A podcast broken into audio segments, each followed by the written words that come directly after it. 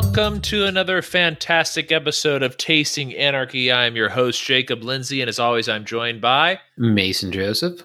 And we have uh, a, a reoccurring guest again today, and we've Yeah. been talking for 40 minutes because he's such an captivating and entertaining person. We all have way too much to talk about, which is why Mhm. Childeberg will be super fun.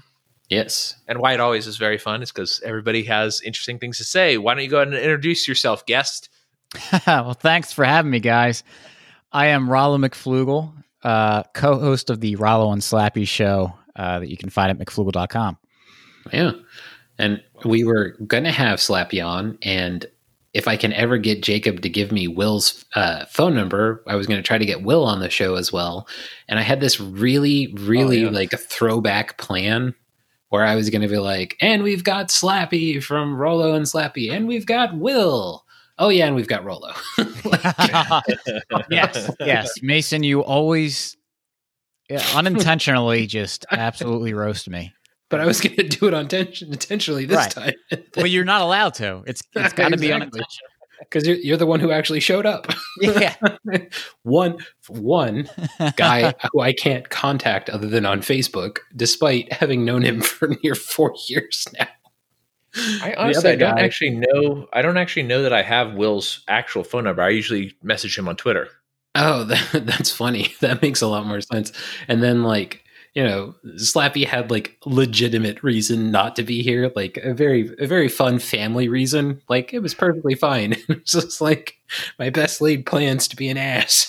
to destroy it. That's what you get. That's what you get, Mason. It's got to be off the cuff roasting of Rollo, then everything will fall into place. That's true. You gotta- I- I you gotta that- that's what makes it the most fun. Is Yeah. that Mason never does it intentionally. It's just like it just works out that way. It's it's that thing where you got to like let go, let Yeah. go, and you can have control and freedom. oh man. So you know, kind of on uh, something that Mason brought up earlier that we'll probably start the show out with. Uh, I I go frequently onto Landwatch to look for locations for Childeberg Town, and I was uh, checking the futures on the stock market as I do, and all of my advertisements all over this are acreage in Texas because I've been thinking more and more that possibly Texas is going to be the location of Childeberg Town, even though I prefer the kind of the alpine Mhm. environment. Uh, again, as we discussed before the show started, um, like I felt better being in Texas. You know, I just for the listeners who didn't know, I just got back from a long road trip, which I thoroughly enjoyed, and there were two places that I felt extremely comfortable in: Texas and uh, Tucson, Arizona, or Tucson, as we as Victoria and I were calling it when we were there because it's spelled weird. uh, like those were like the two places we felt really good being, or I, I felt really good being. Everything else was really cool and fun, but like I always had this kind of like nagging nervousness uh, everywhere else that like some mask Nazi was going to come bug me. I was gonna say the Gestapo was gonna show up and try to take you or down. like not maybe not the Gestapo, but like an Uber Karen would like sh- would like start yelling at me, and then That's it'd be filmed and I'd be Gestapo, man. online. Yeah, I guess so. Like, let's be honest. Like that's what the Gestapo was. Uber Karen. Uber Karens, right? yeah, but that and you know the the it was really pretty in Tucson. I'd like to go back and visit. I don't know that I'd want to live there. I was gonna say, Uh, wait till you hit the summer, and then yeah, you wouldn't want to be there. Well, yeah, uh, but like, but Hill Country, Texas is super beautiful. Land's not expensive. It's basically where we have Childeberg, and I was saying maybe maybe that's maybe that's the location for Childeberg Town. Maybe it's just happenstance that Around the corner from Alta Marfa, like down there would be nice too. so we actually we great. passed by uh, Alta Marfa on Oh, our way back, but it was late, so we weren't really Yeah. able to see much. Because I white knuckled it and did uh, a 15 hour drive on the way back.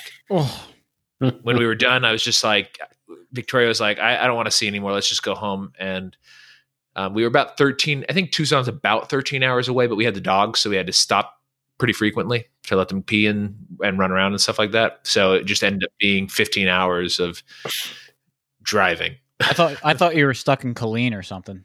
I was gonna say it's Right. like Rollo's like trip getting home from Childerberg one. Like, yeah, yeah. A- I, you know what? I like to drive I like to drive a lot when it's light out and I can kind of see stuff. Once it Mhm. gets dark, I hate it.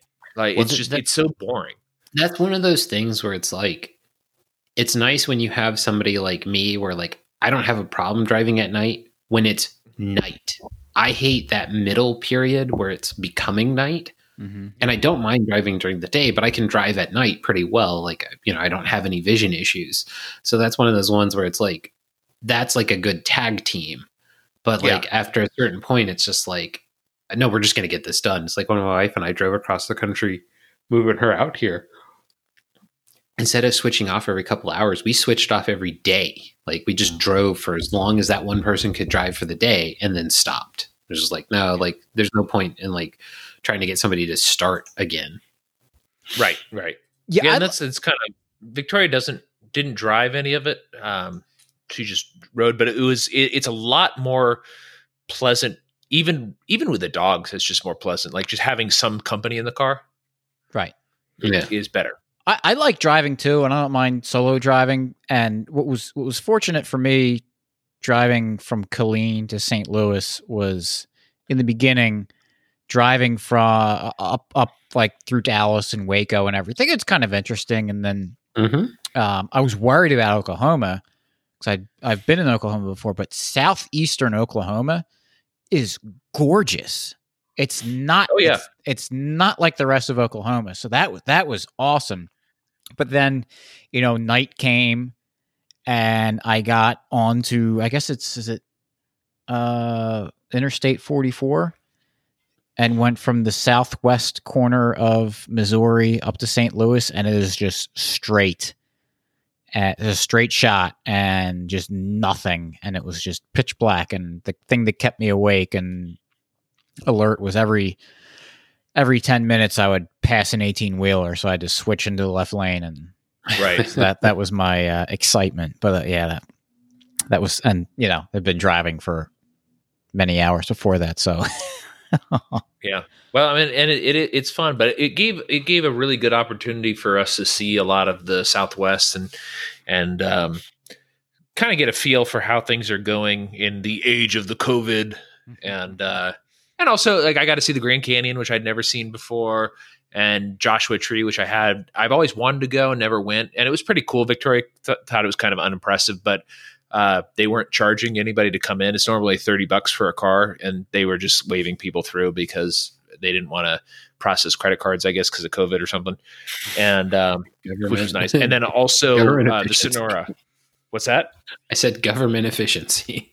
Yeah, yeah, exactly. And then the Sonora uh, Mhm. Desert Park or whatever was really, really cool. Like those, you know, those like classic cactus that have like the arms. They Uh-huh. look like uh like they those are they're really cool looking. Yeah. and in person, it was really fun. And they had like a a cool uh like desert garden with all of the different plants and stuff like that that grow in the desert in that area. There was a ton of coyotes that were not afraid of people at all. They were just they just came like right up to the car and were like, "What's going on here?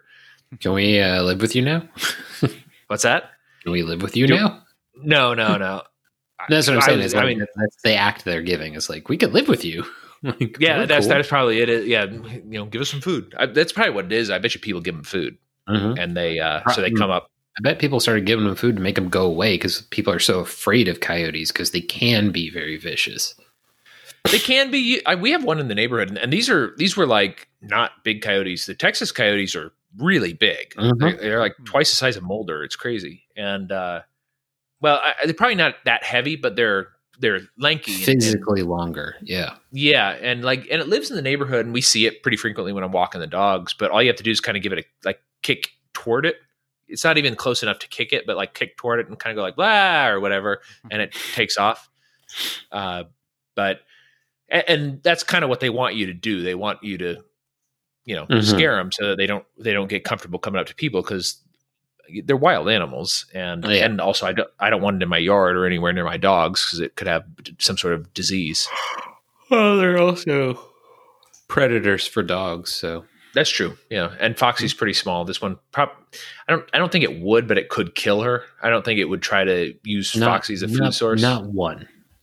yeah, Like if but, they, but they, they don't, they don't, They don't typically hunt in packs, but uh, No, although they have been are- known to. Yeah, coyotes are like the the main issues we have with in coyotes in the U.S. is pack coyotes, like ones that operate. Well, they don't. pack. And they they don't typically do that. That's like that's learned behavior, from my understanding. Is like is that in California they've started packing, which is unusual, and in um, and up in the Northeast where they've mixed with wolves, they've started packing. So they're coy wolves. They're Mm. not actually coyotes, Are they packing Uh, but- nine millimeters?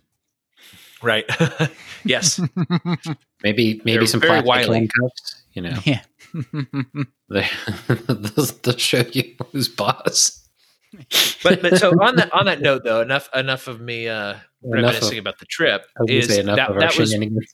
Yeah your question to us was why don't you ask it and that and all and that kind of explains why it's relevant to what i was talking about So my my thing is I'm gearing up to try to make 2021 the best year for me because I've I've gotten really lax on personal development and growing. And and that's one of the things that like I've always found interesting especially about like Rollo is it, like the feel that I get is he's very fulfilled you're very fulfilled by your job.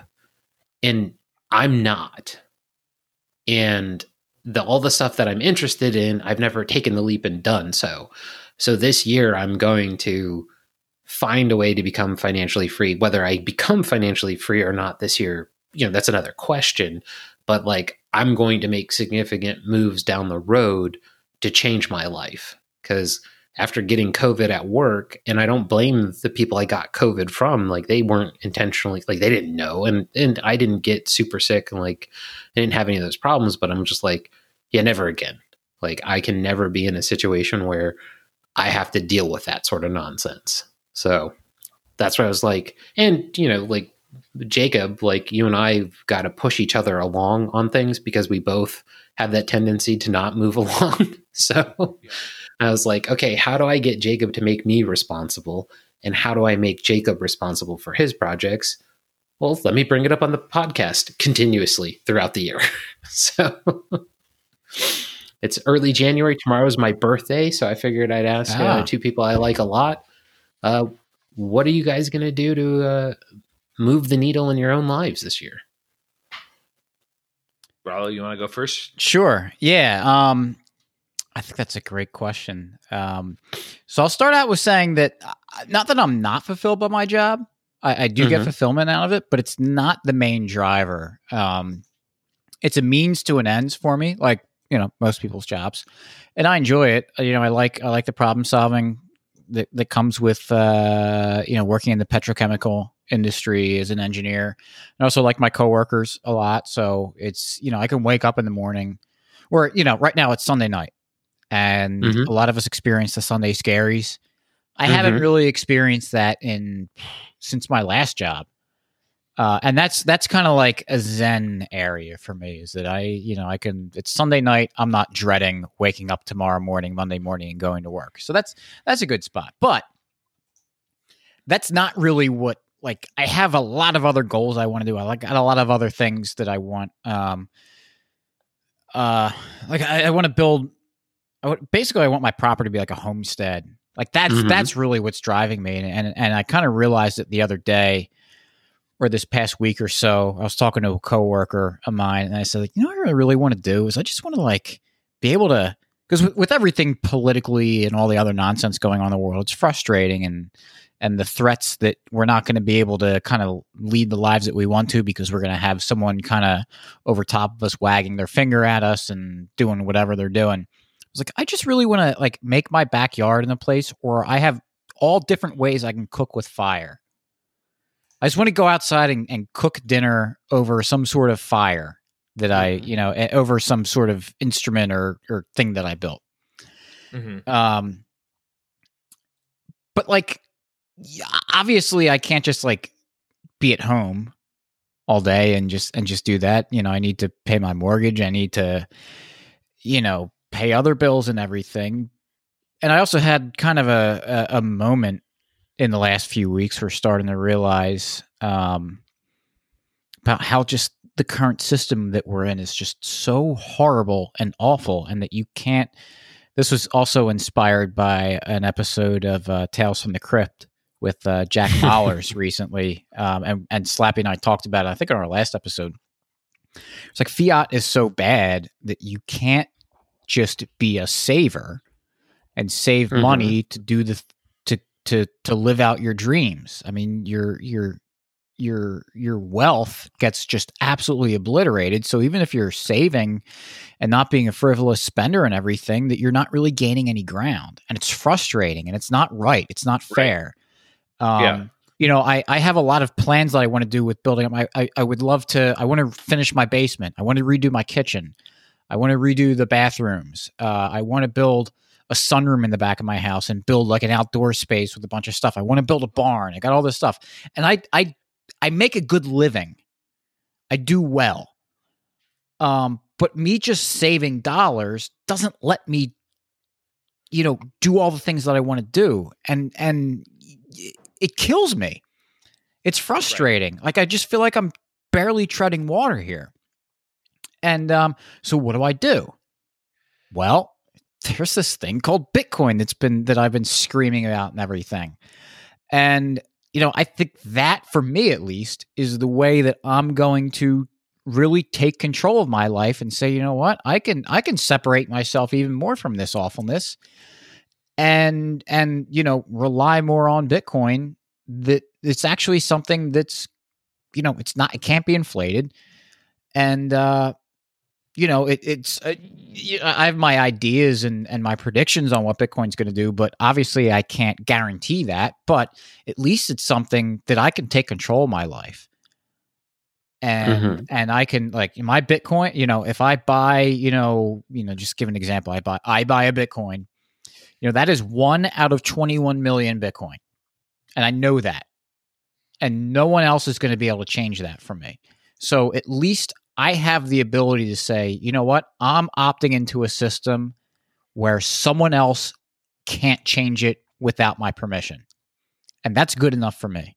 And the fact that I can, can take take some control in my life and not be subject to the whim of some bureaucrats or some some government officials or anything that just on a whim say, yeah, I'm going to press a button and print out a trillion dollars and just eviscerate the wealth that you have Yeah. and your purchasing power, that's good enough for me. I, I even even just thinking this way and making the decision that I'm going to make a change makes me feel a thousand times more alive. And so that's that's what I'm going to focus on in 2021. I love it. Yeah, I think that sounds good. I think I'm more along. I, I, I would maybe be, I guess, split between your thing, Mason, and and Rollo's thing is. Uh, I, I think a large focus for Victoria and I this year is going to be personal and business development, and uh, but also, you know, that's part of my investment portfolio or my probably actually I would I would more call Bitcoin for me my saving my savings Mhm. because that's just where I put savings. I don't I don't I'm not I wouldn't say I'm no I, I would say I'm, I'm I guess Bitcoin skeptical, but um the the it, it's a good place to save. You know, it, it may you know we, nobody knows what is it at, at right now thirty two thousand or thirty three thousand something like that. Mhm. It could it could theoretically if there's because one of the things that's going on right now is that a lot of like people who are receiving that fiat money put that into Bitcoin, which raises the price of it. But as it becomes a currency that's more reliable than fiat, that price is going to be a real price rather than an inflated price. So it could, you know, suddenly drop down to four thousand, which is a good buying opportunity, I guess. But um and that and that would be if like there's a huge market crash, which, you know, is likely, uh, then people would have to liquidate to cover margin. And there is a lot of institutional money in that right now. Like Goldman Sachs purchased a huge amount. Um, some a lot of traditional large uh, financial institutions have, have purchased a large amount recently, and uh, not that that's a bad thing. I mean, that's ultimately it's a good thing. But if there's a huge stock market crash and they need to cover margin, that's probably where they liquidate. And that's I think what happened at the earlier this year when there was that big stock market crash and it dropped down to I think it was under four thousand for a little while, wasn't it? Uh, I thought it was around five. Maybe, maybe it was, maybe, it was about five thousand. Yeah, I don't remember. What it, yeah, whatever it dropped to. That that's what I bought a, a lot of it, and some of it I sold to pay taxes. Um, but uh, you know, but that's because it's my savings. Like that's what I use it for. So I do money goes in and money comes out. It's not. I'm not a. I wouldn't say I'm a true hodler like you. But on the sort of on the business side, like Victoria and I both have you know business ventures. Uh, I'm very focused on trying to make Childeberg a success, which is probably going to be a large part of the first part of the year is making sure Childeberg works out. And um, you know, and I still do stock market investing, and and I do pretty well with that. And uh, and I'm kind of hoping also to um, probably not pull the trigger this year, but at least locate a place where Victoria and I at least want to have a second property, a country home or something like that, and potentially it be Childeberg Town in the future. Or, or at least around there. So, like starting on that, like that, I think is going to be, a, and and I'm hearing more and more, like the the zeitgeist or whatever is people moving into intentional communities with people that they can trust. I think that's a a huge factor, a huge theme that's going to be the next couple of years is people going, I don't trust the people I live around and I need to be able to trust the people I live around. And people moving out. I mean, there's a lot of these kind of survival ranches and things like that where people buy in and go to those, and they and and that's becoming a more and more uh, prominent thing. And it's it's sort of funny that that you know that was kind of my thought last year was that you know I enjoy Childeberg so much, I want to be around those people, and I want it to be structured in a way that the community as a whole gets to only let in people that they that they trust that are vetted unanimously and and one of the examples I was using is this town called Celo in North Carolina where they do it Quaker style which is unanimous consent on everything is that nothing nothing happens community wise you can do whatever you want on your own property but nothing happens community wise without the consent of the entire community so if somebody wants to buy in everybody has to vote yes and if one person says no well tough luck dude Mm-hmm. you know, you should have been nicer or should have somehow convinced them. Um, and so that's, I think that's kind of going to be my focus this year is just more, more on, um, independence and yeah, I guess that's, that's the best way to put it. More on independence, I think. Yeah. So my, my question would be, and this is from, like I know Jacob's position, but do we see the future of our lives being in the United States? Or like what's currently the geographic, you know, like the like geographically where it's the United States right now, whether it's the United States in 5 years or not, who knows. But like yeah. if like, you know, say you 3 million dollars. So it's not life change, you know, end of the world life changing money. It's not like you won the billion dollar mega millions, but like three million dollars, like no taxes, like it's after taxes, like all taxes are done. Both of you, would you stay in the United States if you had three million dollars? It's a good question. Yeah, I, I've I've been maybe a month or so ago, I was of the position like, yeah, there's pretty much no way that I would ever move out. Uh, but more recently, it's kind of like maybe like if if if and and not to just keep harping on Bitcoin, but that's had an effect on me where it's like if I'm going to go deeper into Bitcoin and that you know necessarily requires a more personal face to face interaction with the state um, for them to you know try to seize money from me. Mm-hmm. That you know to avoid that kind of thing, I you know for for me to protect my wealth, I might I might have to do that. I hope I hope I don't. I like the U.S. I like where I live. I like the people. I like that I'm you know near near my family. Mm-hmm. You know, and that that's the biggest thing. If I didn't have family, then pff, man, the world's my oyster. I'd I'd yeah. I'd, I'd go anywhere. Especially with with your with your educational background. Mm-hmm. Like, yeah, there's very few countries where you couldn't get a job. Right. Yeah. Um. So I, I, I I'm I'm I'm more short term, very short term, might be a little bit bearish on what the U.S. is going to do, but long term, I think it's going to end up being good. Mhm. or or at least I think things are going to sort itself out. Um, mostly because of Bitcoin. It's it's gonna.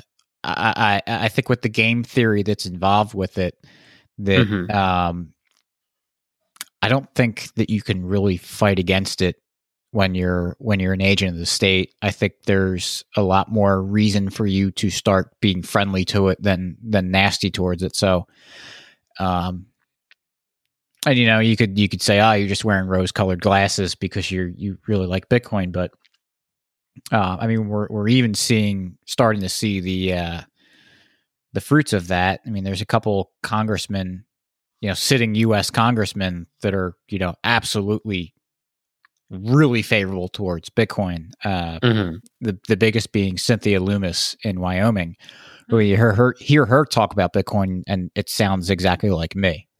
Yeah. Uh, Yeah. And, and I think we're going to see more and more of that. Bitcoin is going to start. Uh, um, what's it called? Uh, Infiltrating. yes, and it's going there. It's going to influence you know members of Congress and everything. And, and as we see, you know, Jacob, you mentioned it with these big companies that are starting to adopt Bitcoin as stores of value. You look at something like MassMutual that that bought a hundred million dollars worth of Bitcoin for their So they got three. insurance. You know, it's it's not for cash holdings. It's it's part of their insurance uh, Right? Mhm. thing. And yeah, they, uh, they they literally have are starting to have to diversify be, into these extremely foreign assets to them because of what the Federal Reserve has done in the last six months alone, on top of what they've been doing for the last twenty years. Yeah. and and we know that big businesses in bed with with government uh in in a very big way that you could say that big business basically is the government um and that's manifested in the fiat system in in in very very very bad ways Mm-hmm. but if you start to think about what happens when in a in a Bitcoin world where these big companies start diversifying into Bitcoin because they see how bad the dollar is at at storing their wealth and and protecting themselves against you know anything that's going to happen um that kind of turns the incentives on its head that we saw before. So you know if the government starts saying hey we want to regulate bitcoin and, and be aggressive against it and these big businesses that are out there that basically fund these election campaigns and keep people keep these congressmen employed they say whoa whoa whoa whoa whoa whoa whoa you touch that you're not getting reelected and right. now all of a yeah, sudden- especially when yeah, when they have a huge portfolio of it. Right. Now all of a sudden the you know the tables kind of turn and you know Bitcoin kind of kind of runs uh runs as your fullback for you. Well, I've got I've got two things before we get Jacob's take real quick. One, can you start a life insurance company backed by Bitcoin so I can do infinite banking but with uh, Bitcoin? Because that sounds awesome to me. I think Uh, you just buy Bitcoin. Well, there I know, yeah, yeah.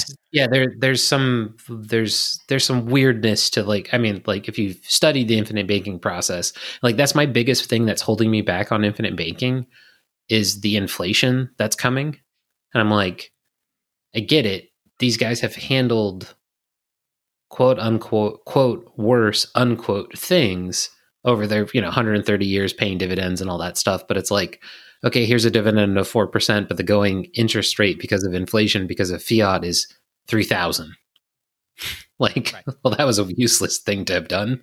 Like but there's other there's other advan- advantages to that. Um but so there's a combination of things that uh, you can possibly do to protect your wealth. And this is something that i'm going to really try to be working on this year a lot is things like cook island trust. So like in the cook islands which is a you know a, a state in uh, the pacific you can't sue someone without going there. And like they have like the best legal asset protection foreign based entity and then there's like a nevada based trust that you can do so like i've been trying to come up with and jacob's seen my text messages about these when i get like really drunk and i'm like these just hyper complicated plans of like basically transferring like my physical assets to like an llc that's owned by like a, a trust or something like that and like all of it's legal where like they can't touch your money.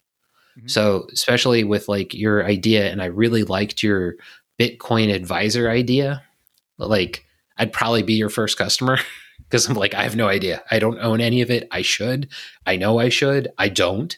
And I'm like because I have no idea what I'm doing, and I'm just like I'm going to be that idiot who's uh, in Wales trying to dig up the entire uh, landfill because he's got you know 200 million dollars worth of bitcoins on a hard drive he threw away 10 years ago but yeah Oh, that'd yeah. be me so i'm like i probably gotta like hire Rollo to figure this out because i don't know but like that was my kind of thought is like there's a escape artist podcast who jason stapleton had on recently he's a canadian who's an expat and this kind of what brought up like because i've been thinking about getting out of the united states for a couple of years now mainly because I find it so limiting to live in the United States.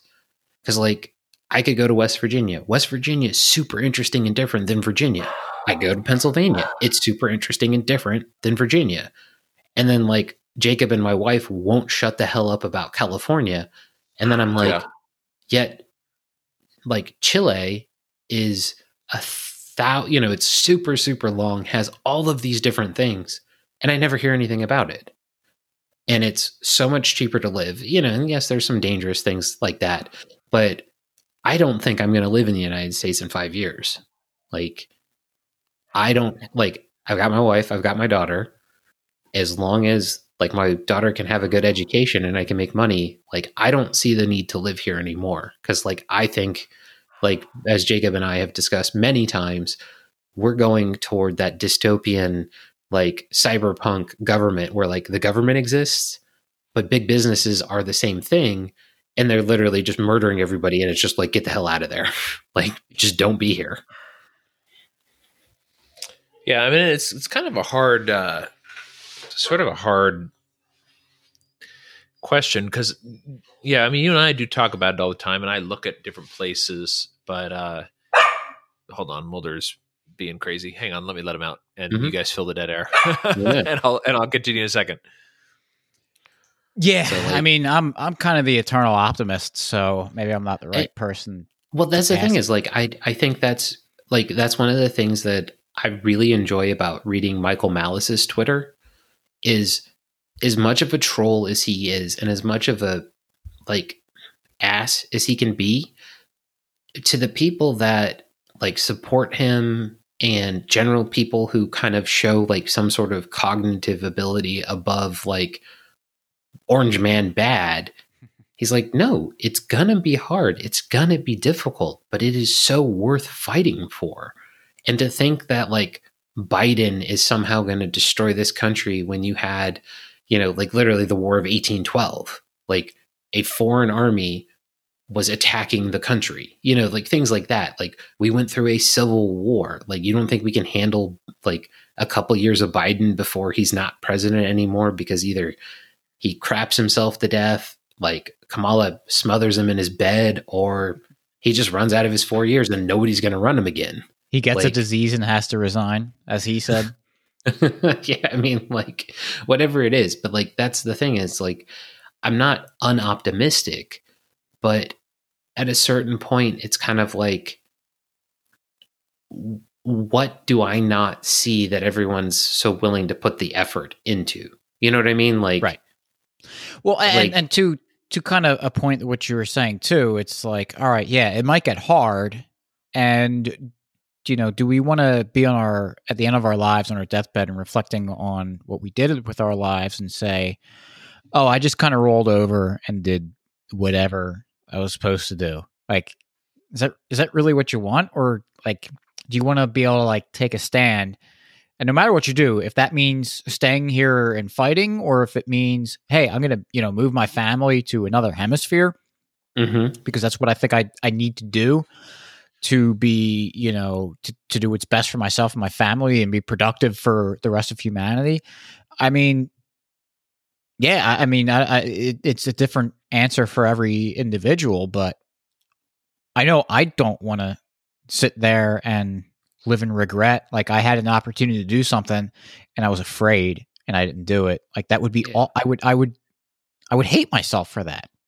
Yeah, and and that's the thing is like it's the one of the things that I never got in school, like from the myth of Sisyphus about rolling the boulder up the hill, Mhm. is, and this is one of the things that Michael Malice talked about at one point, and I think it's from like Camus' book. Sisyphus, Sisyphus is happy with that punishment. He's not distraught from that. And that's the thing is like people who are willing to fight for their ideals and beliefs and things like that and bash their head against the wall for the next 45 years. Whereas I'm like, I can move to Panama and their government isn't doing these things. And their government isn't gearing up to do these things. And that's one of the things that was like the rug was taken out from me because like Chile was literally where I was going to move. As unless I could move to, you know, like unless San Diego became its own country. And I was like, okay, I could go live in the best weather ever. But I was Yeah, going I to don't I don't recommend San Diego based on me Currently, being there currently. last week and there's just homeless people well, everywhere. Well, Jacob, Although Coronado's very pretty. I was gonna say if if if San Diego becomes its own country, those guys are getting drowned in the sea. So you know, Maybe, yeah. they're gonna get I, I could. I mean, it was astonishing. To Yeah. Like, and It- and I I'm always surprised when I go to California. Just the amount of homeless people is just so but like to, insane. to be honestly fair, and this is this is kind of goofy. Like if I was going to be homeless anywhere in the country, I would Yeah. go to San Diego immediately. It's just That- like that's I'm- ex- the that is weather is not exactly- going to kill me. That's that is the exactly what I told. Victoria. Because I was I was like, you know what? I mean, to be honest, if I was gonna be homeless, this is the place to be it because it's basically nice outside all the time as long as you live Yeah. near the coast. Yeah, and you got a literally- commie government. So yeah, I, I well, think th- and that's the thing is like San Diego isn't that accommodating to the homeless. The weather is just so nice that they don't die. Yeah. Like that's the like the one thing. So like I was going to move to like Chile, and then they recently had all these leftist riots where kids were demanding like more education and stuff like that. And I was just like, well, shit. Like Well, they get see, a little that- bit of money and they go freaking off the deep end on socialism again.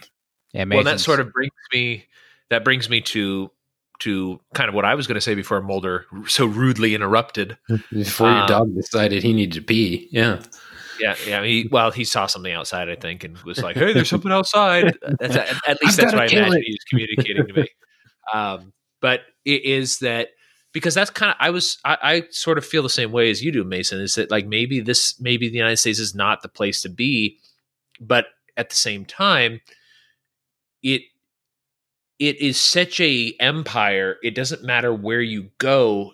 Whatever happens to the United States is relevant to that country. Mhm. So, you know, we both, let's say we both, you know, in the next 10 years move to Panama, which I would love to. It looks gorgeous to me. Uh, You know, Victoria and I want to take a trip down there when she gets citizenship. Um, but right now it's kind of a pain in the butt to do it because she's got to get a visa. But, Mhm. anyways, Yeah. um, you know, if you and I both go there and then the, let's say the United States collapses and then Jefferson becomes an independent principality or something like that, you know, Northern California, where I, where I, where my, you know, my heart is or whatever. If it's a principality, is your uncle the prince? Because like I'd be there in a minute. Right, exactly. It, was something like that. Yeah. Yeah, but like that, it would be something weird like that, where it's like, okay, I made this commitment to a, a foreign place where I'm I'm not culturally a part of it. I don't feel from and, you know, and I've been going more down this cultural road lately. Is is I don't feel part of Panama. I, I don't Mhm. speak Spanish. I don't really get the culture. I'm sure it's fun to visit and that sort of stuff. And the weather's great, but I feel at home in very large portions of Texas, in Northern California, in different parts of the Southwest, and and actually, you know, as much as I dislike a lot of it, Oregon and Washington, I feel at home in those places too, culturally even like and when I'm not in Portland or Seattle or San Francisco or one of the cities, you know, Mhm. uh, even even San Diego, I felt very comfortable in large parts of it. I just didn't feel comfortable with the amount of homeless that were there. Um, and this sort of goes back to that whole the whole Sisyphus thing is uh, what if that last time you make that rock over the hill, and or or maybe the rock going over the hill relies on you being there, and I don't know if we're going to stay in the United States or not. Right now, I would probably give it like 70 30 odds that we'll probably stay in the United States. Mhm. Um, especially with the growing Texas nationalist movement. like I think that might actually be something. I'm, I'm I haven't decided you know to hitch my wagon to it or anything, but like the pushback that they're giving with the new administration, and and you did you guys both see that? Um, what's his name? The former CIA guy uh, listed libertarians among domestic terrorists. John Brennan, yes. who I'm hoping yeah, gets Brennan, hit by yeah. a truck. Yeah. So apparently we're all domestic terrorists now, and uh, but but he had in his list he had stuff that like I would consider not necessarily mainstream, but unoffensive at least uh, to everyday people. And I think this type of reaction to Trump is a blessing in disguise. And I think I think Malice does kind of point this out a little bit. Is that this is i think a to use his term like a mass red pilling of america and i think a lot of people are seeing what's going on with the media seeing what's going on with the government even people who voted for biden going yeah we probably can't get along anymore we it, and i and i'm seeing it from more and more people i would not have expected it to be to see it from is people that are in my kind of sphere of influence going yeah you know jake you were you were right i, I I don't think we can be one country. And if you know Texas splits away, I think I think like they rank it, it between the tenth and between ten and seven largest economies in the world if they were split mm-hmm. apart. You know, they they do like a lot. Of The left wingers always say that they're a net taker and stuff like that. But if you if you go listen to the Texas nationalists and the way that they break it down, it's it's not that they're not a net taker; they're a net giver in a lot of uh, a lot of ways. And then if you think of like the greater Texas area, meaning Texas, Oklahoma, Arkansas, parts of Louisiana, parts of New Mexico, mm-hmm. the greater Texas sphere of influence or whatever is a huge chunk of the world economy. And if they were not, you know, if every Texan was, you know, X amount richer, how much better would that be? And if there wasn't the federal regulation on it, how much better would it be? Or how much worse would it be? It, it, you know, it's kind of a two headed coin. You don't know. Mm-hmm. And, um, and, and, I, I think that's the, but I, I, kind of want that adventure. I sort of want to be part of that. Well, that and that's not, the, not necessarily Texas, but any sort of independence movement in the United States. Agreed, and the, and that's the thing is like for me, one of the reasons I'm super interested, like when we went, my wife and I went to Germany for our honeymoon.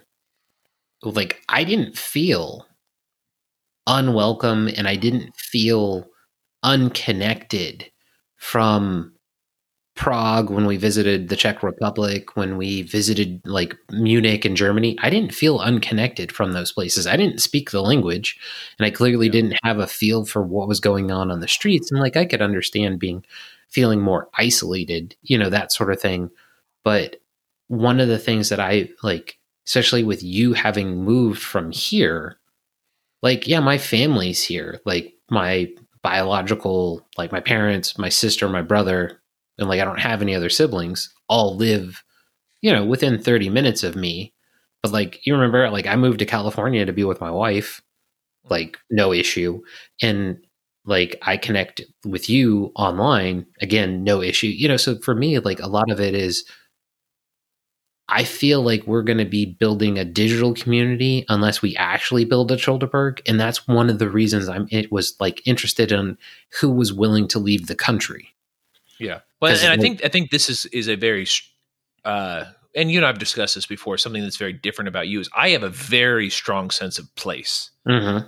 um, and uh, and and you know, you grew up in Hampton Roads, and as far as like I'm aware, you, you don't really feel super connected to it. You you like it, fine, but um, like I do, I have a really really strong sense of belonging to a location, which yeah. is a which is I think and, and I think your wife and I have a, a, little bit of a similarity in that regard. Is that like we do feel very connected to Northern California, there is the a, parts of California we're from. There is a lot more similarity, except for my wife is financial considerations aside, would drop everything and move to San Diego. Like, yeah, we both love San Diego so much just because of the weather and it's California, so it's got all the California stuff, but it's not yeah. LA, it's not Santa Barbara, but it's becoming those things mainly because yeah. of the state, like not the city right. of San Diego itself necessarily. But well, yeah, and, that's, I guess I guess that kind of also our decisions on what we would do. I mean, back kind of to rein this in a little bit back to the next year is like whatever we decide. I'm not making a international move in the next year for sure. Mhm. I'm not making a domestic move in the next year for sure. I am making financial moves to make those other moves possible as things unfold. Correct. And and that's that's what I'm and I think that's kind of what I'm trying to get started because you've got Childerberg to manage and do. Yeah. But I want to kind of start getting the like libertarian group together a la like a Jason Stapleton kind of thing of how do we support and push each other to become the best people we can be financially like independent and that sort of thing? So if an opportunity comes up to buy the perfect place for childerberg we have the money and we have the resources to do it you know as opposed to oh there was this you know 100 acres in texas with a well you know like all that stuff. And it's like yeah it was $300000 and nobody had any money. So we didn't do it and then nothing happened. So like that's and like sense. and like how do we also push each other for more personal development? Because that's the thing that like i see like mike cernovich and michael malice talking about tom woods dave smith. It's like To- dave smith is a comedian but he's never i've never heard him complain about the loss of revenue from not being able to do comedy Yeah. so he's well, clearly yeah, that's he, he's yeah, Yeah. figured it out kind of. he's clearly doing something financially. Tom Woods didn't take a hit. Jason Stapleton may have taken a hit, but like he's been constantly trying to revamp himself. Michael Malice hasn't taken a hit, and he's you know lives in one of the worst places other than California for lockdown. It's like okay, so how do we all become that? Because like you know, how many times in our own group do we see people where it's like they're struggling, and it's like okay, well. I don't have any money to help them, but I want to Well, that's so how I do mean, I be able to do so? And then how Yeah, do I, I- help them become more than that? I think one of the things that all, those guys you just mentioned, one of the things that they that they don't do is they don't externalize their problems. And I think that a lot of and I'll pick on libertarians because that's where, you know, it's that's our in group. There's a lot of people we're libertarians so we understand all the problems with the government and everything and and the Federal Reserve and all these other things that are going on that cause problems in everyone's lives and and it's very easy for anyone in general to just say, well, you know, we have taxation and we've got all this regulation, so I can't do all the things that I want to do and it's holding me down. But those guys just say, all right, I understand all these impediments in my way, but my understanding of them allows me to also navigate through them. Yeah. Um, so or begin I the think that, process to, yeah. yeah, I think that's that's a big thing, and I see it in a lot of libertarians. They just they make excuses. They say, "Oh, all these problems, you know, all the government taxes too much, and you know, I'd have this better job, but because of regulation, I can't do it." And every and and it's frustrating Well, for me. It's to some degree they're they're they're right, but also like, you know, you make your own bed. Right. And it's like, all right, so you understand that these things are in your way. So what do you like, you know, you, you spend all this time studying libertarianism and economics and ethics and everything. Use it for something good for you. Like, uh, Mhm. you know, you, you see that the government's going to regulate you in this certain way and cause you all this problems. All right, route around it. Figure figure something out. It, it, it, it you know, I, I, I rip on our fellow libertarians a lot on this, but it's because it like it, it kills me that these people are just you know wallowing in self pity and almost like they're wearing poverty as a badge of honor. Mhm. Um, not that there's like yo, oh, you're a bad person if you you know if you're poor or something. That's that's not the case at well, all. I mean, but like we we all respect like religious people who choose a life of service over wealth. Like the the lack of wealth is not the problem; it's the lack of understanding that you put yourself in this situation. It's not like these people are saying, yes. hey, I opened a pizza shop with my dad. He had a stroke and I couldn't manage it, and I'm dealing with the bankruptcy. It's like, oh man, the the government took my job because like I was unionized and they got rid of the union. You know, it's it's this nonsense where you're like, none of what you're saying is even close to libertarian principles. And you haven't tried to better yourself. It's like I watch you do woodworking and you're not trying to sell something. Like you're not they're not trying at all. Yeah, or or it's just the they have like general vague excuses where it's like, well, you know, I can't do anything but flip a burger and I can't even keep that job. Well, because the government's preventing blah blah blah blah blah blah blah. It's like, well, because they all won't pay me fifteen dollars an hour. Yeah, it, it's it's frustrating to me to see these people that you know generally understand you know these problems, but they're not doing anything about it to to better themselves. It's just it's just easier to just and and we all do that. You know, when something goes wrong in our lives, it's very easy to just say, "Well, this you know this this thing happened." And it's not my fault, and it, and it very, very well may be true, but at the same time, I mean, you got to at some point understand that no one's looking out for you except for you Mhm. at the end of the day. And so you really have to take accountability and you have to say, all right, this thing went wrong. I had this plan and I wanted to do this thing and something went wrong and I wasn't able to to do that plan.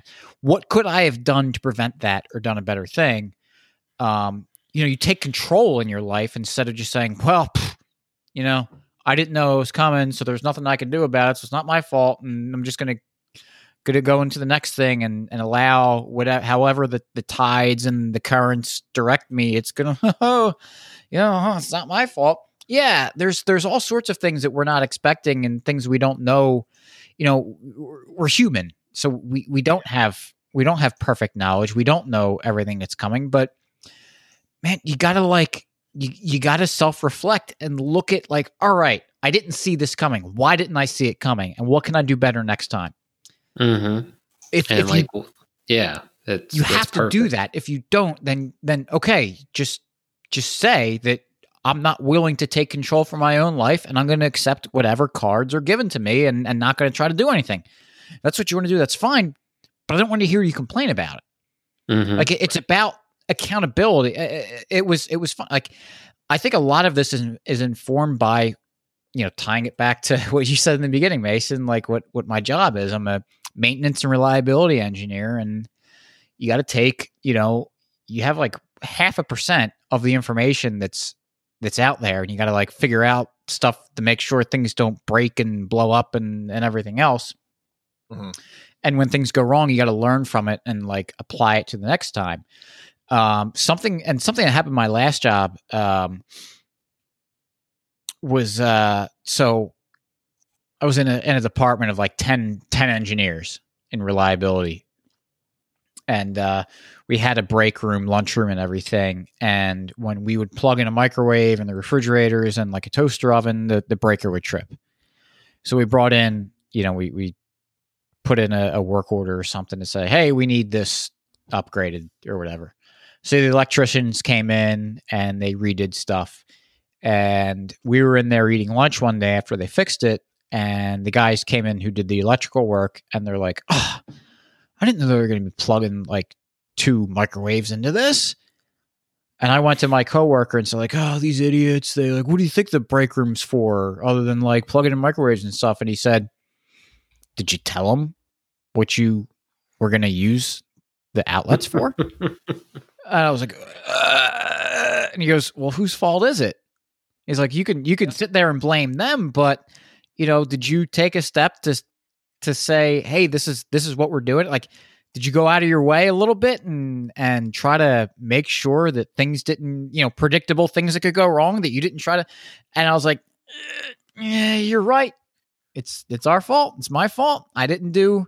I didn't do something. And how many problems, whether it's in our jobs or in our daily lives or whatever else, that you can't, if you really were honest with yourself, when something goes belly up, that you can't say, you know what? I kind of had a feeling this might happen, but I, for whatever reason, said, yeah, I'll just kind of let it go. I think it'll be fine. Or I'm not going to, it's, you know what, more times than not, and I do it to myself all the time, you know, I'm constantly kicking myself saying, you know what? I was lazy or I was too afraid or or whatever it was that I didn't, you know, step out there and and and Mhm. do a little bit more to to make sure that this went To- well. And, and yeah, so, to make it right and make sure it happens the way it should. Yeah. Yeah, and that's very fr- I, it, it takes a little a little bit of work. It takes a little it makes you a little bit uncomfortable, but at the same time it's amazing that that lets you control your destiny. That you're not Mhm. that, that when you but uh, but when you take the opposite view and say, "Oh, it was something external," then then screw it. There's nothing you can do. It just you're just gonna you're just gonna get tossed around by the waves, and whatever happens, it happens. But you know, uh, I'm just you know, is that, but is that what we really want? I don't think so. No, I don't, and that's that's the what's such a amazing idea, and like that's where, like I think as libertarians we have to really kind of up our game on. Like I I think this sounds like agorism and like kind of like stepping away, but it's also like giving us the ability to strike when the time comes. Like, Right.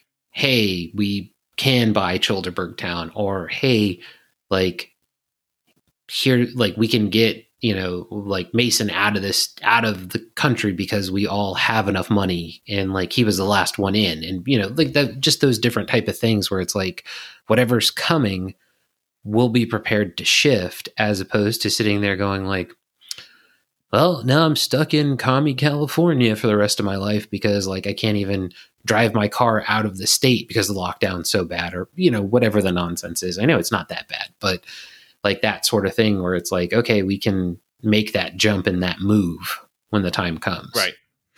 Yeah, if, yeah. I think I think Rollo's Bitcoin kind of plays into that a little bit. Is Mhm. you know one of my cousins is into real estate and stuff like that, and the the key component to being successful in real estate is having enough cash available when the market crashes. Mhm. Because then you can buy up swaths of property for very inexpensive and the way that you know it'll work until it doesn't work but until the federal government stops doing what they do we're always going to have this boom and bust Mhm.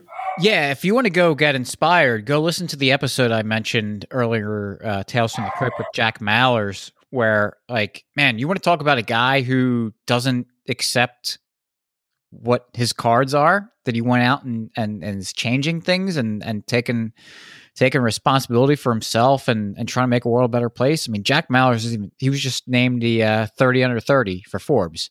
He's not even 30 years old yet, and he's just moving mountains. And so he's a guy. I mean, he could have just said, ah, you know, this is really unfair. The Federal Reserve is awful and it's taking my wealth from me, but uh, just going to kind of wallow in this thing. He said, no, I'm not going to accept that. I'm going to, and I'm going to make tools. I'm going to route around the things, the rules of the government set, and I'm going to figure out a way to, to get around it. And he's just, he's doing amazing things. And Yeah.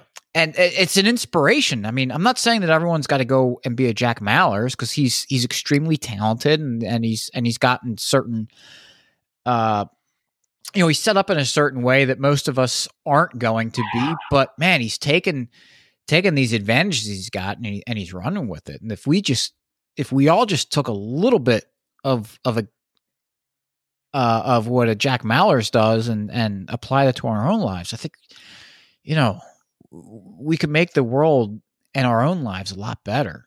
Mhm. And I think that's, I mean, Jacob, what you're doing with Childerberg Town is, I think, is, is a perfect example of that. You're just like, I'm not accepting what's going on with the, uh, you know, what the government's doing. So I'm going to create my own thing, and I'm going to create it with the people that I want to, and and and do it the way I want, and you know, try to stop me. Yeah.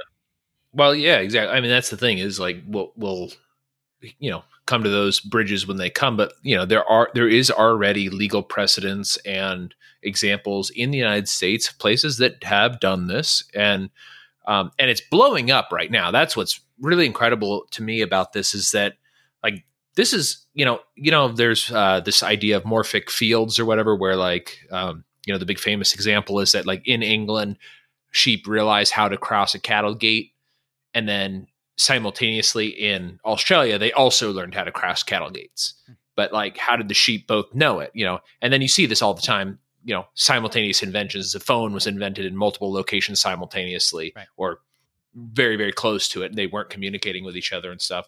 So and maybe this is the just the milieu we live in which is you know the morphic field or whatever is that everybody's going you know i, I especially in the age of covid i can't trust anybody around me and i Mhm. can't live it, it's so difficult to live someplace when you can't trust people and um you know and we don't and we don't we're Americans. We don't want to live that way. We want to live in a place where you can where your default position is trust. And um and that's a big difference between like uh, former Soviet countries and the United States is that the United States default for most of its history has been most people are uh, acceptable. You can you can at least you can at least like that trust is basically the thing is that like my default position is that we want to do business and nobody's trying to get over on the other person. The Right. default position in Eastern Europe is that they're trying to screw me and I need to screw them first. And this cr- causes a lot of friction in negotiation and business and stuff, stuff like that. That's why Eastern Europe typically doesn't have this the business that you know that Western Europe has, or the United States in particular. And it's because in the United States, it's the default is I'll trust you until you prove not to be trustworthy. Yeah. And in and so I think that that's kind of what's going on right now is that people still have that sense, but they don't trust. I mean, we see this all the time, and like NPR has been playing these stupid. Uh, well, they're not stupid, but they're well, they're they're dumb, but they're like informational, where they're like they have adult children who have been turning their parents in for COVID violation. And you're like but they're they're adult children that live at home. They're like 25 year olds who live in their parents house and they're like my parents aren't following covid regulations so they turn them in. It's like what? Like they gave you a roof. Like, That's yeah. I'm gonna drown you in your sleep, you son of a bitch. it's it's wild. Like i mean i don't i don't even know what i would do if if somebody in my family turned me in. Like even my family that is like true believers in this they just don't we just don't spend a lot of time together. But if like i had a problem they'd be like all right come stay at my house. You just got to wear a mask. And even if i didn't they'd just be like well i'm mad at you but i'm not turning you into the police. Yeah, Like, and like, and even if they kicked you out of your house, their house, it's like, look, we this was the rules. Like, yeah exactly and, You'd and, you know, go, understand. all right i get it yeah, Yeah. Oh. I, I just go live on the streets in san diego exactly. So I we the whole plan for this original episode was if Slappy could join us uh, was to do some red wine talk. Um, in the so in the few minutes we have left, um, well, I guess we gone over time. I think Rollo may have opened a red wine that he's been saving for a while, which may be a variety that Jacob and I really like. If he opened the one he showed me. yes. And uh, speaking of a few minutes left, I only have a few ounces left. Maybe why I'm so fired up. But yeah. Um this is the first time I'm ever having this uh, variety, but uh, I opened up a Cabernet Franc. Ooh, my favorite a Yes. French Cabernet Franc. Yes. Uh, Oh. um, from I'll- where Uh, well, I'll, I'll I'll I'll say the the the brand or the whatever the wine, which in uh, true tasting anarchy fashion, I'm sure I'm going to butcher. yeah that's that is our that is our tradition Uh, La Petite Bilaude, B I L A U D E. Uh, I think it's from Pays d'Oc, P A Y S D apostrophe O C, 2018 original terroir. So the bottle Hmm. says. 20 it's a 2018 Yes. La Petite. Say the other one again. I'm going to look it up real quick. B I L A U D E. Yeah, B B I A I. B B I I L A U D E. Yeah, so it is from Pays d'Oc, Doc, P A Y S D apostrophe O C in South Doc. That's south of France. sounds like oh south of France. Really? yeah, so you want me to read the read the uh, description? Yeah. Go for it. Yeah, I don't. I I, I have no idea where this is from. Sourced I from, should. sourced from the sunny terroirs of the Pays d'Oc in the south of France, this Cabernet Franc will offer you bursting berry aromas along with pepper hints and a lingering finish. Perfect. Served at room temperature with ribeye, pulled pork, green beans, french fries, or cheeses. It is 13.5% alcohol by volume. So, what's interesting Oh, man, about this is this is like way south. This I'm actually Mhm. surprised that uh, they grow Cab Franc there at all. Hmm. Yeah, this is like this is on the uh, Mediterranean coast in the south of France. Mhm. Oh wow. Or not, not not exactly on the coast, but uh, it's like let's see. There's there's going to be something I could. So you know where Andorra is, the micronation. Mhm. It's like northeast of Andorra, and not that far. Okay. So what was in what was what was kind of neat about this was I I opened the bottle and I poured it and take it take took a sip. And it was very smooth and like no boozy taste at all and very very jammy. I finally get to Mhm. use that. You guys say that all the time. Very jammy, like dark cherry, some blackberry. Um but what I actually what I cooked for dinner tonight was um I uh spatchcocked a chicken Uh, and put it in a like a brine marinade and uh, cooked it over fire. So I've been getting into uh, churrasco, which is the Brazilian uh, grilling. If you've ever been to like Brazilian steakhouse, that kind of thing, where they Mhm. they always have things on skewers and everything. So it's it's similar to grilling, but instead of just like hot coals, it's like actually fire. And uh, I was doing some yard work today, and was in my uh, I've got a 55 gallon drum that I burn, you know, branches and and everything and brush in. And so what I did was I put it over top of that. I'll have to send you guys some pictures of it. And so it uh I had the the the chicken kind of cooking over that. And I thought that the the intensity and aggressiveness of cooking over fire would uh pair well with a, a Cabernet Franc, you know, a, a aggressive dry red wine. And it uh actually the way I it was actually the chicken was very delicate tasting. Oh, interesting. Um, so it it didn't actually pair that well. The wines I I, I like the wine; it's very good. um, but what I noticed is when I was eating the chicken, especially like the breast meat. Well, oftentimes when I roast a chicken, I roast it right uh, sitting in a roasting pan, so it like it fries in its own grease. But with this, since it was raised up like three feet over the flames, you know, all all the grease was able to drip out. So the uh, Mhm. the breast was very lean. And what I noticed was that I, I felt like it wanted to the wine wanted to cut through you know fat and everything on my tongue, and it wasn't. So all of a sudden, when I was eating it with the chicken, it tasted very boozy.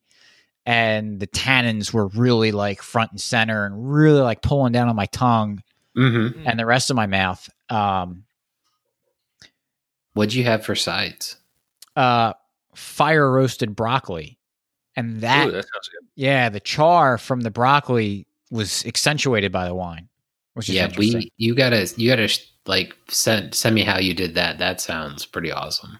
Oh, it was just over the the fire. I just Mhm. got the broccoli, cut it up a little bit, salt, pepper, olive oil, put it on skewers, and uh, just kind of, you know, kind of like uh, put it over the fire with the chicken. I'll, I'll send you the pictures of uh of my setup. Yeah, I called it uh homeless man chicken because it was a, you know, No, it sounds great. Like. I, I got a, a new Weber charcoal grill for my birthday, so Oh, we did nice. burgers last night. So like I'm and I've got a smoker which does uh, propane and like wood sm- like wood for heat sources.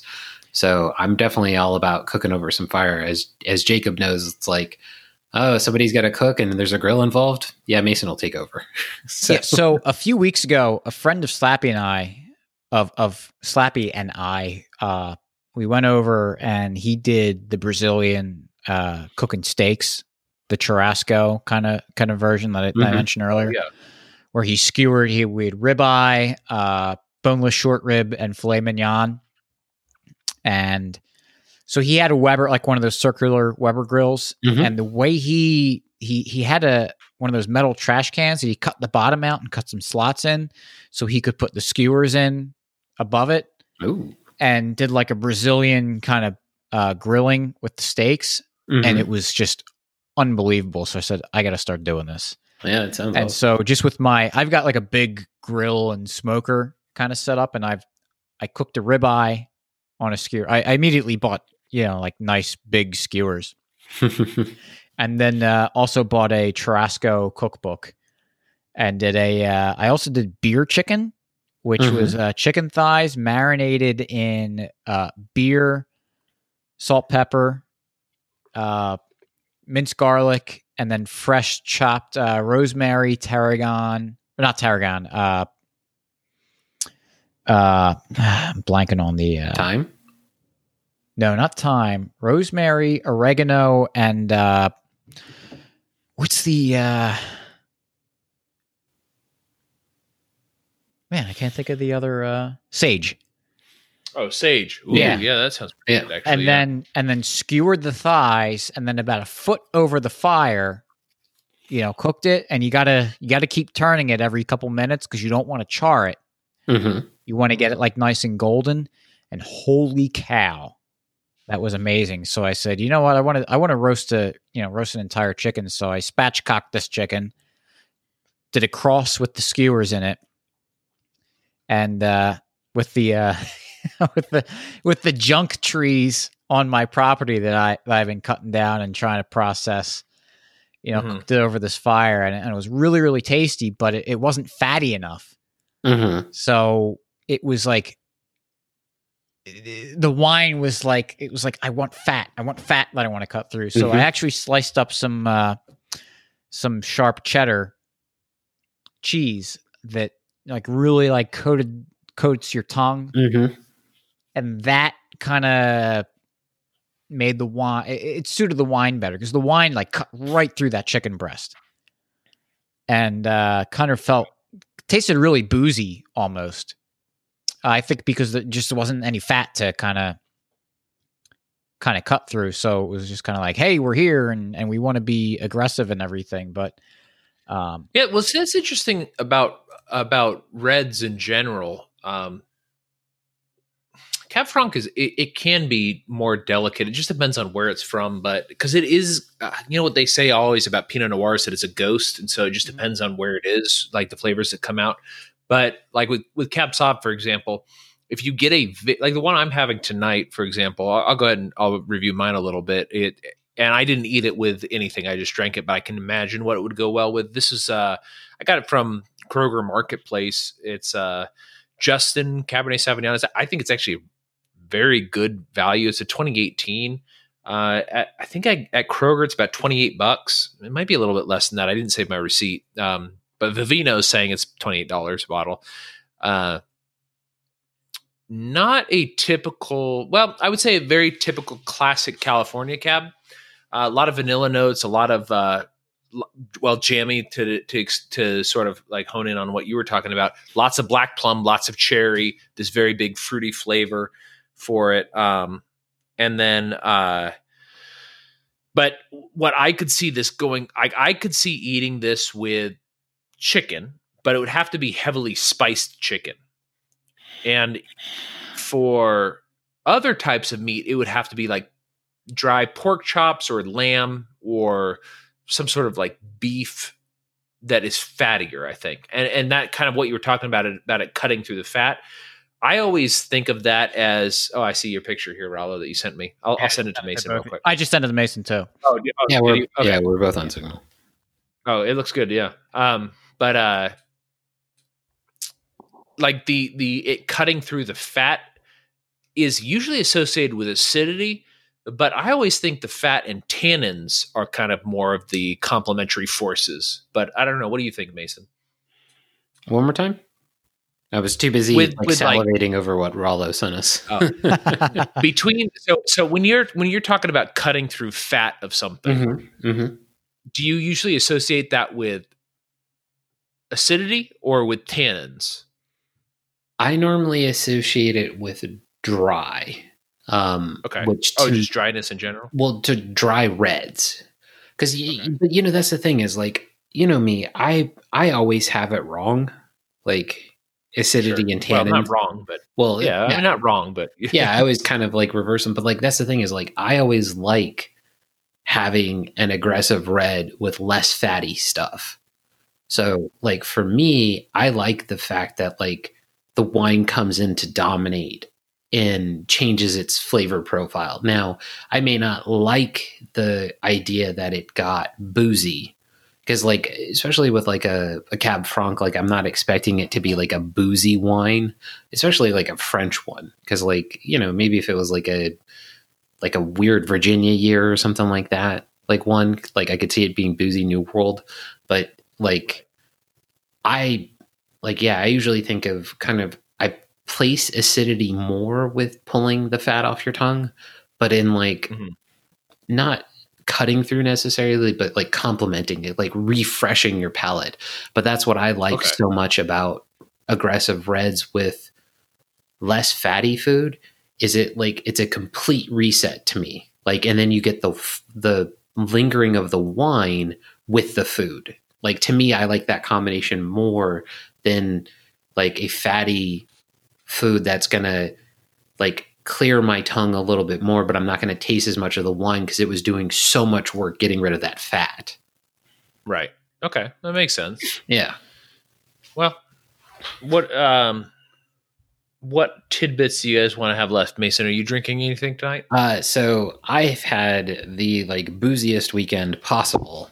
Um, so we got that gamay that you suggested when we were doing the um, beef tenderloin, and then I bought a Spanish Tempranillo, not a Reserva, but they had a Reserva, but I bought the one below that, and that one was fantastic. And at Total Wine, they were doing a tasting, so they were also tasting a Tempranillo. And you know, being a drunk, I was like, I will taste this Tempranillo. So I have the San uh, Gregorio uh, 2018 Tempranillo. It's a Spanish. It's 14.5 uh, ABV. Look, it was like super inky black. The smell, like this was probably the last three or four inches in a regular regular non wine glass. So like it wasn't much left in it.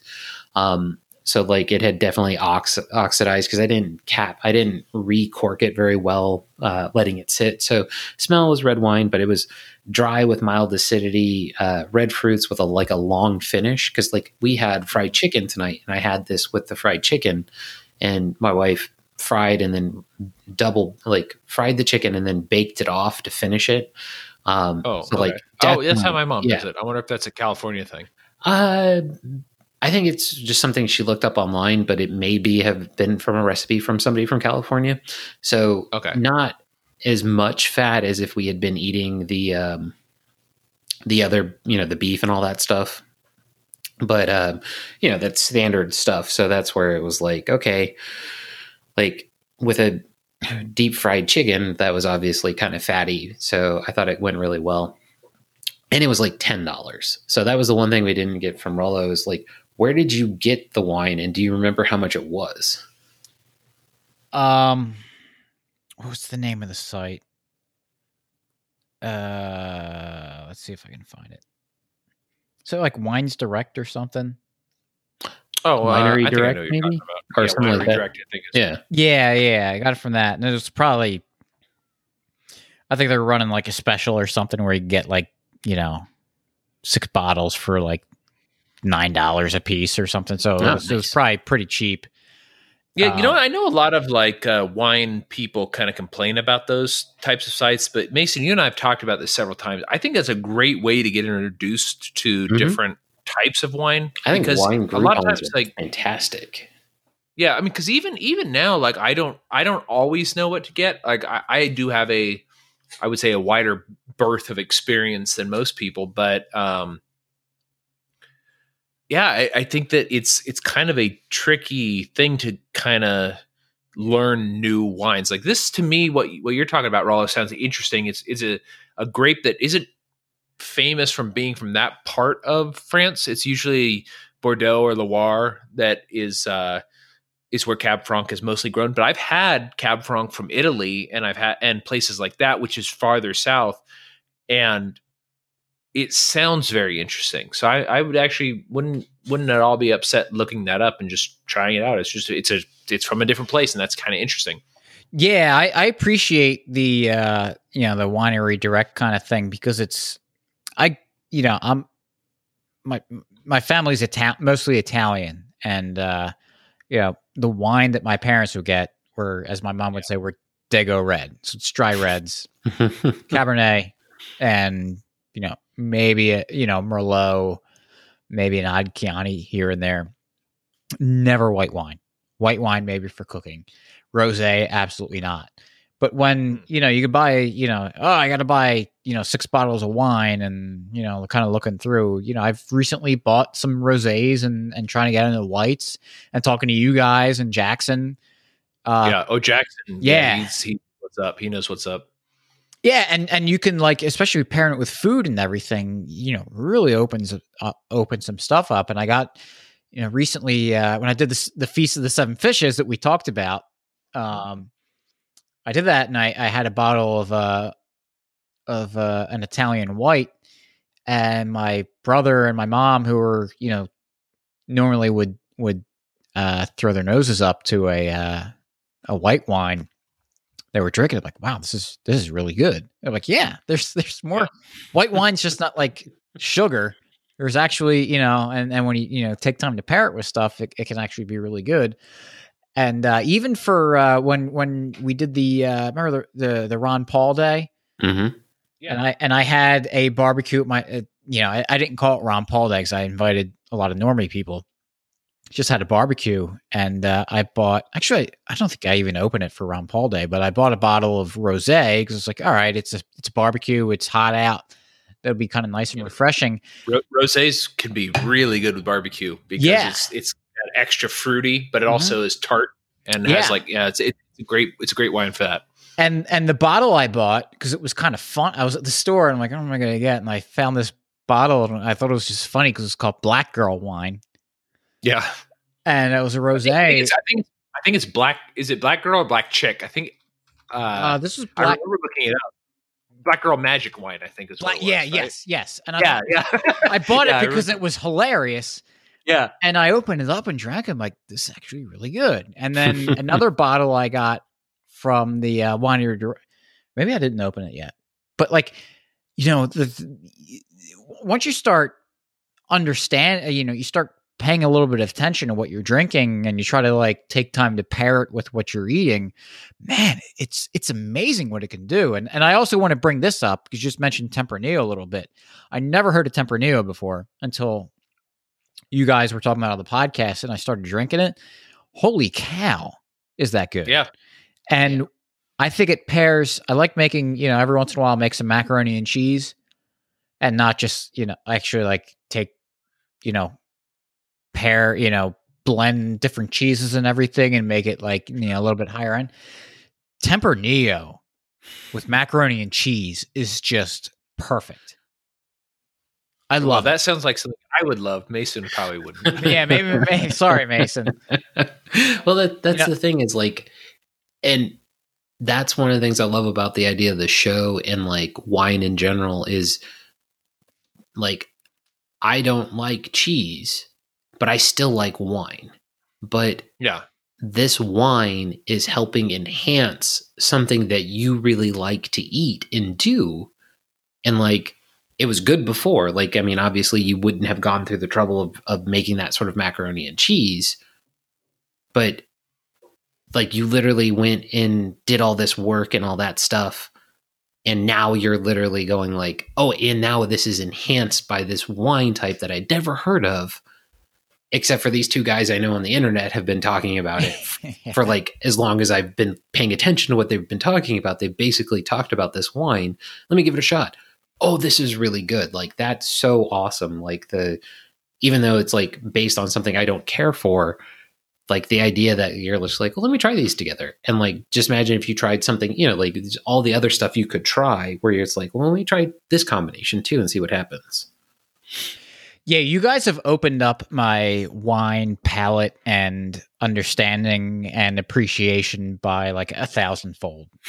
like I before before listening to you guys, you know, I enjoyed wine. I would drink it, but it was like, yeah, it's wine. You know, wine's wine as long as it's not like a sugar bomb. You know, I'll drink Yeah. it. But now, you know, starting to just hearing how you guys explain, you know, the different flavors you, that you get and, and different kind of feels. It's, you know, I try to do that myself and appreciate the different things. It's like, man, the the idea. I you have no idea how excited I was to be to be able to come on tonight and say, you know what, this had a pretty jammy taste to it. Yeah. because that was the first Uh, thing when I when I opened up this bottle, I was like, holy cow, it's it's really jammy. This is great. Uh, again, and I have I have a similar experience to that when like people kept telling me buttery, buttery, buttery, and I was like, I've never had that. And then when I went to Green, uh, I think it was Green Hill Winery or Mhm. whatever it was up there in Northern Virginia, and I had a I actually had a Cab Franc, and it was buttery, and I was like, whoa, this is that flavor, and it, and it's really fun to hear people describe things and you go like yeah i don't really get that or whatever and then once you taste it then it's easier to identify or or the ability to like understand what you mean when you say it's gravelly or stone and be able to Yeah. tell the difference and and say that sounds pretty good or it's leathery or tobacco like i don't i don't smoke but like i understand i can get a feel Yeah. for what tobacco Mhm. is yeah And and, I always i always i always have like because a lot of my flavors are like memory based. So there's a grocery chain in california called Raley's and um back when i was a kid i don't know what they have now but when i was a kid the tobacco section was locked up right there in the front area where you check out. And they always had like you know cigars and and chewing tobacco and stuff like that. And there is that very strong tobacco smell right there at the front. And that smell is translated into taste whenever i taste that tobacco note in wines i always think that's super interesting right or even or even something as crazy as like it tastes like dirt And to the person that doesn't understand what you're talking about, it's like, oh, that sounds disgusting. But mm, no, it's it's it, it's got its place. Mhm. Mhm. It's really really interesting, and uh, man, it's I, I- to open up for something like something. I don't want to say simple as wine, but for something like wine, where it's just uh, you know, the average, not the average person, but but someone might say, ah, you know, wines. Yeah, I'm sure there's there's good wines and everything, but to to really start it, and and man, I am like on the barely understanding what I'm doing. Yeah, me, me too But just but just that little bit of appreciation and like thoughtfulness and understanding goes into it just opens up opens up worlds. It's amazing. It, it really really makes you appreciate what's going on. Really really Yeah. makes you appreciate some of the some of the the- subtleties. the the pairing also when you start eating it with or drinking it with food Mhm. that that sort of flavor enhancement both ways of the food and also with the wine when things are paired well. And, and i learned this for the first time when i was doing my wet uh, wset course uh, is they would be like try this food and drink this wine. And you're like okay interesting. And then they're like try this food but squirt lemon juice on it and then drink this wine. And you're like whoa that's completely different. Yep. and it's and and that kind of learning the pairing like i you know mason and i have discussed this a bunch of times is like we both kind of drink wine by itself. I think mason probably eats it or drinks it with food more often than i do. But um when i do have a, a food and a good wine pairing it really is a greatly enhanced experience. It, it like the wine snobs are not joking. It, it really is a an improvement. Mhm. Yeah, well, I, I found that just tonight when I, I opened the wine and drank it, and it tasted a certain way. And then I had it with I had it with the breast meat of the chicken, and it tasted a certain way. Then I had it with the broccoli, and it tasted a different way. And then I had it with the dark meat, and it was different. And then now with the cheese, it's different. Now just drinking it on its- on its own, it's different again.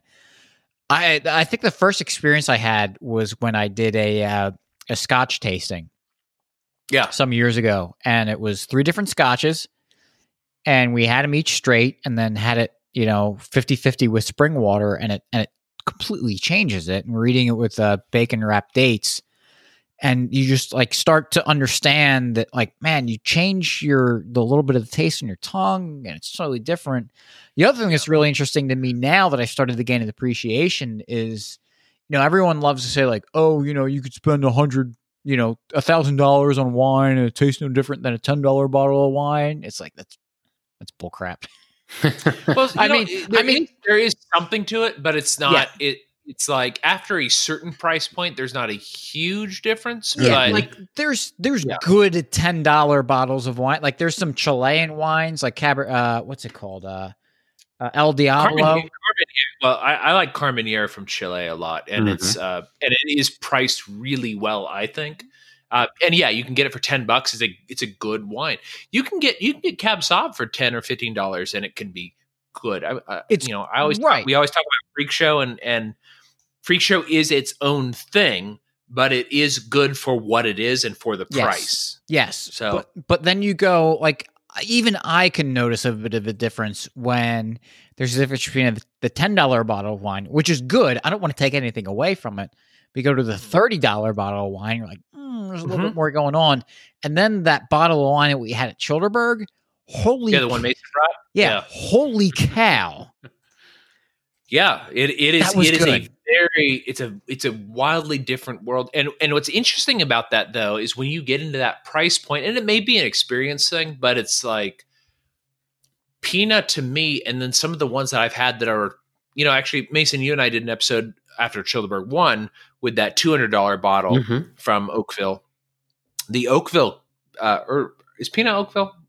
I don't remember, but Uh, it's close. that yeah that pina versus that 200 oakville i, I think the pina is better and yeah. or at least it was better for me and but then i've had like a $60 bottle of groth and the $60 bottle of groth i think is also phenomenal and probably compares with the pina hmm and it just it's kind of like one of those things is that like once you get into those higher price points it's kind of hard to discern if you're not a wine enthusiast. And and, and i would say mason you and i are mid-level I Wine mean, we're- enthusiasts, we're, I definitely enthusiasts. Whether yeah we're enthusiasts but i wouldn't say that we're experts. Mhm. i mean we, i have a certification but my certification is kind of like you know it's just it's just for fun uh but the but people once you get up into that kind of higher levels and that's like that's what their job is it's a little bit different but you know we've we've also covered multiple stories where somebody gets you know served a $20 bottle of wine and somebody else gets served a $1000 bottle of wine and they don't know the difference Yeah. so a lot of it is also perception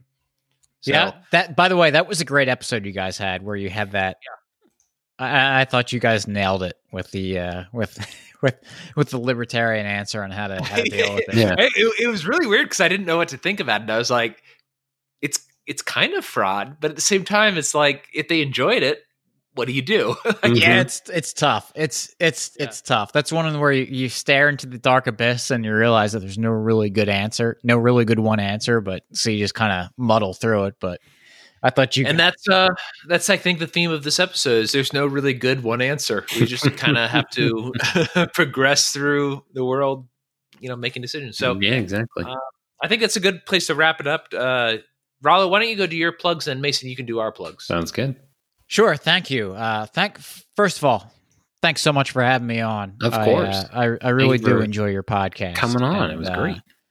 Yeah, Thank you. I appreciate you having me on and talk about this stuff. But uh, yeah, you can check us, check me and uh, Slappy Jones out at McFlugel.com, where we have the Rollo and Slappy Show, which is a weekly podcast about libertarianism. But now, pretty much, we are a uh, a, a what I like to I, I like to think that we're bridging the gap between libertarians and Bitcoin. Uh, that's that's really kind of our uh, I think our niche. And uh, we also have a blog there. We don't write as much as we used to, but every once in a while we're there. And uh, also check out libertymugs.com where we sell uh, Bitcoin and libertarian themed mugs. Yeah. Right on.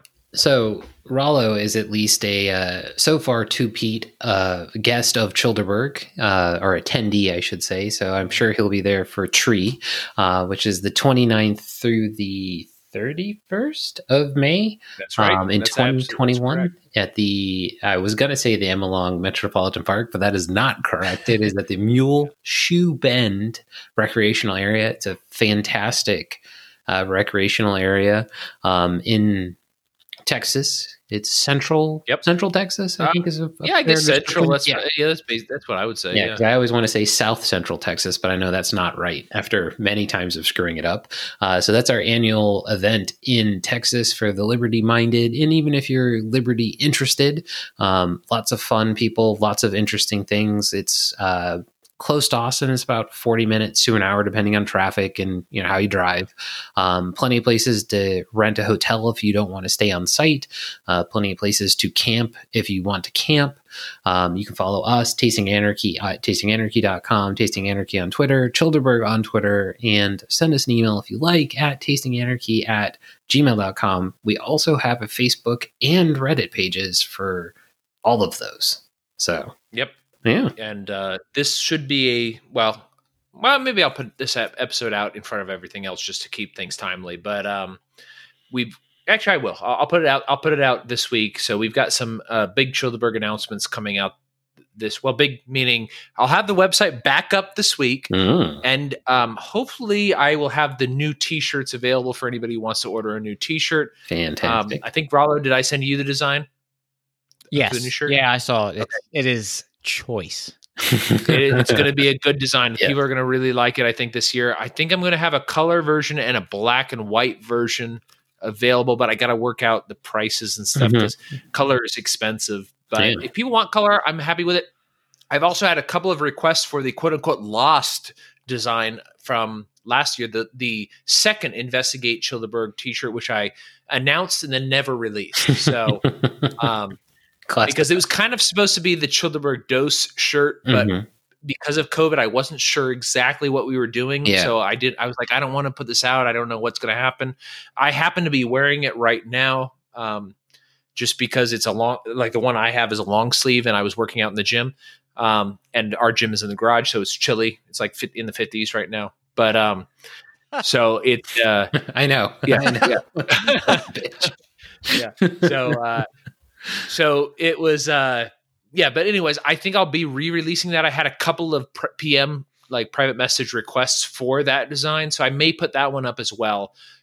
I would be ecstatic if people bought both because this year's Childerberg is going to have a, a little bit more to it so it's going to cost a little bit more for me and i think that um, people buying the shirts or donating is going to be really great. So i'm to i'm to definitely have the website up for donations and for the new for at least the new shirts by Friday this week, which is uh, today's the 24th. So that will be Friday by will the be 29th. 29th.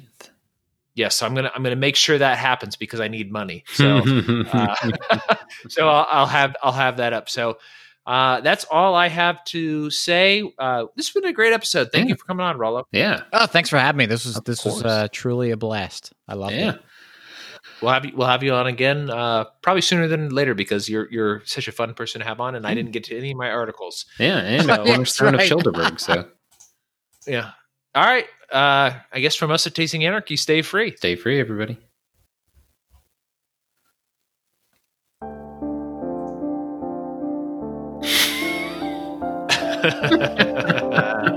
Did someone die?